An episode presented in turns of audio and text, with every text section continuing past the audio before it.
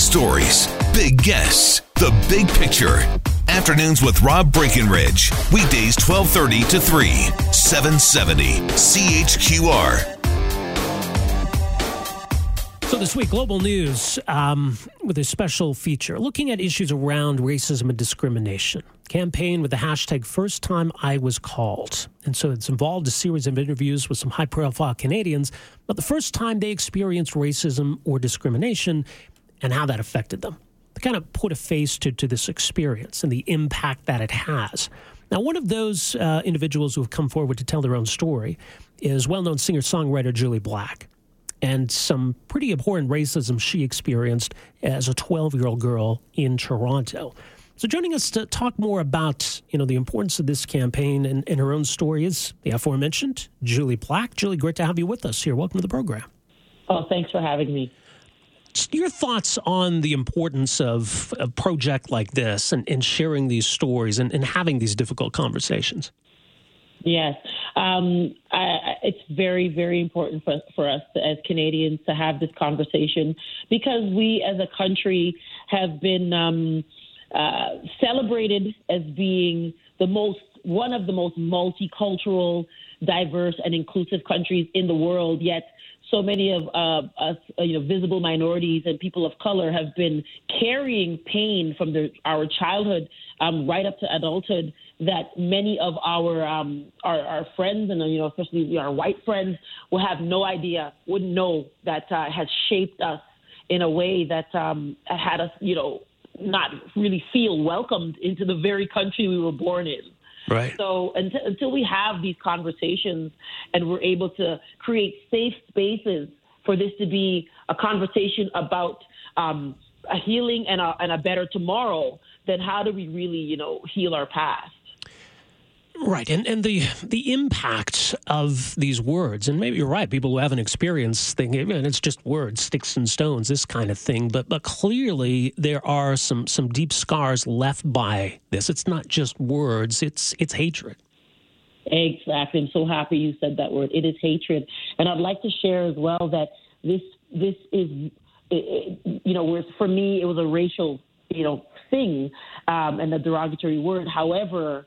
Um, I know people who remember the first time they were called dumb or fat or, you know, small. Small. My best friend just said to me today, I remember the first time I was called small. She said she started wearing big clothes and big shoes. I had no idea until today. We're 22 years later in a relationship that I had no idea she carried this. And I, here I am with a size 10 foot thinking, man, I wish I had a size six foot. You know what I mean? Yeah. So these are things that now we've even developed a closer bond with one another to say, hey, you know what? You went through that. Oh, I went through, and we, it's the feeling of pain and grief and loss and hurt. It's there. There's you know everybody has experienced that, so it has nothing to do with race.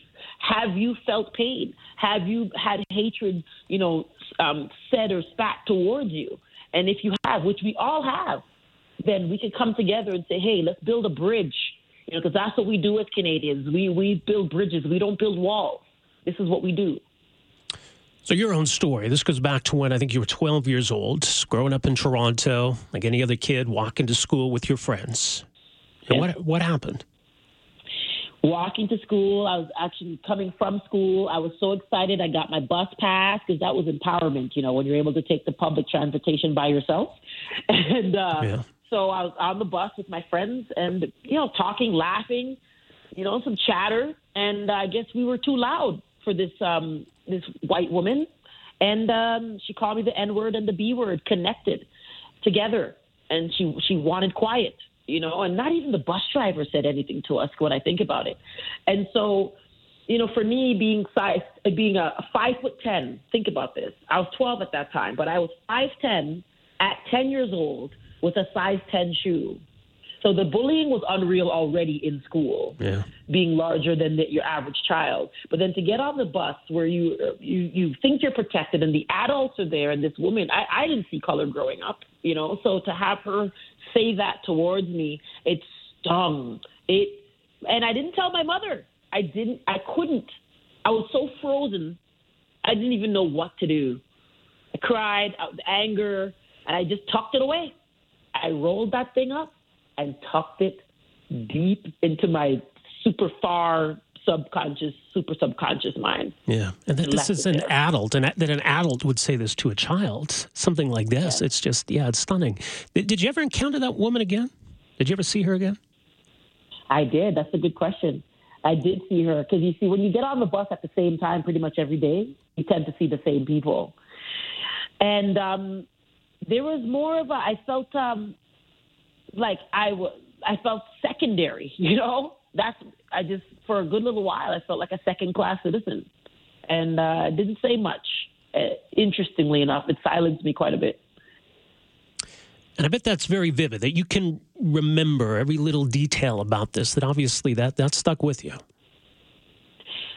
It did. It, it brings emotion to my eyes right now um, because you realize how much uh, trauma, you know, how somebody makes you feel. I, I heard a quote. I don't know who, who, it belongs to, but I remember it said, um, "You may not remember what people say or what they do, but you will always remember how they made you feel." And it's the feeling that brings back the memory. And so, but being able to speak about this, and I, and I celebrate and I salute Global and Sarah and you for for bringing this to a national audience and to a local audience as well, so that we are able to like know like, hey, you know, you see me in the Juno Awards and the Gemini's and you know all these shows that I've been on, and my music is sold platinum, but Jully Black experienced that and carried it right up to I, I turned 40. So if you think about that, that's a long time. I've yeah. never spoken about this. And thank God I'm free. I'm free. And today is the 50th anniversary of the assassination of Dr. King. No coincidence. I had right. no idea. And I said, you know what? I'm free. And I want to set everyone else free.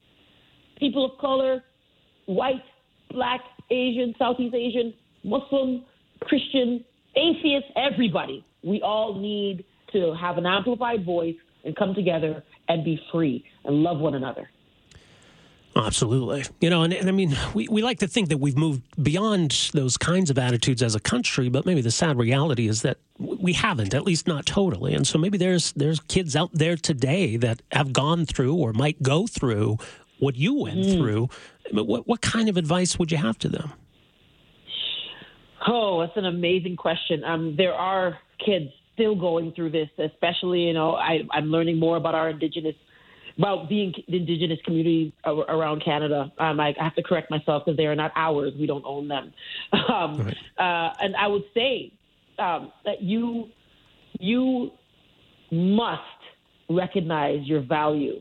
Uh, that what people say to you about you um, will never ever validate who you are.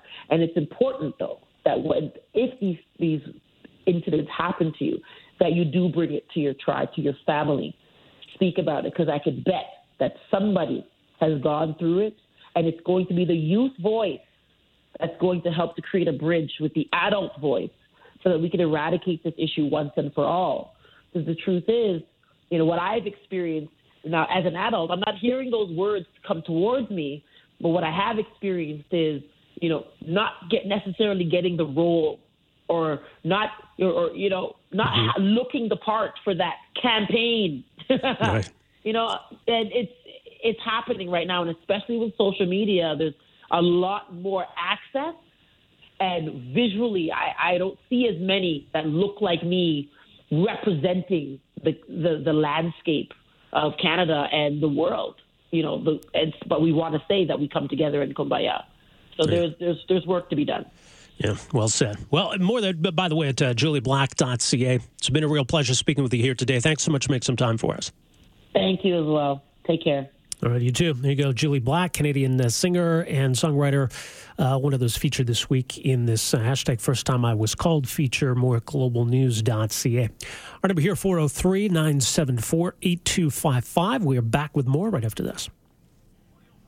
Afternoons with Rob Breckenridge, starting at 1230 on News Talk 770 Calgary.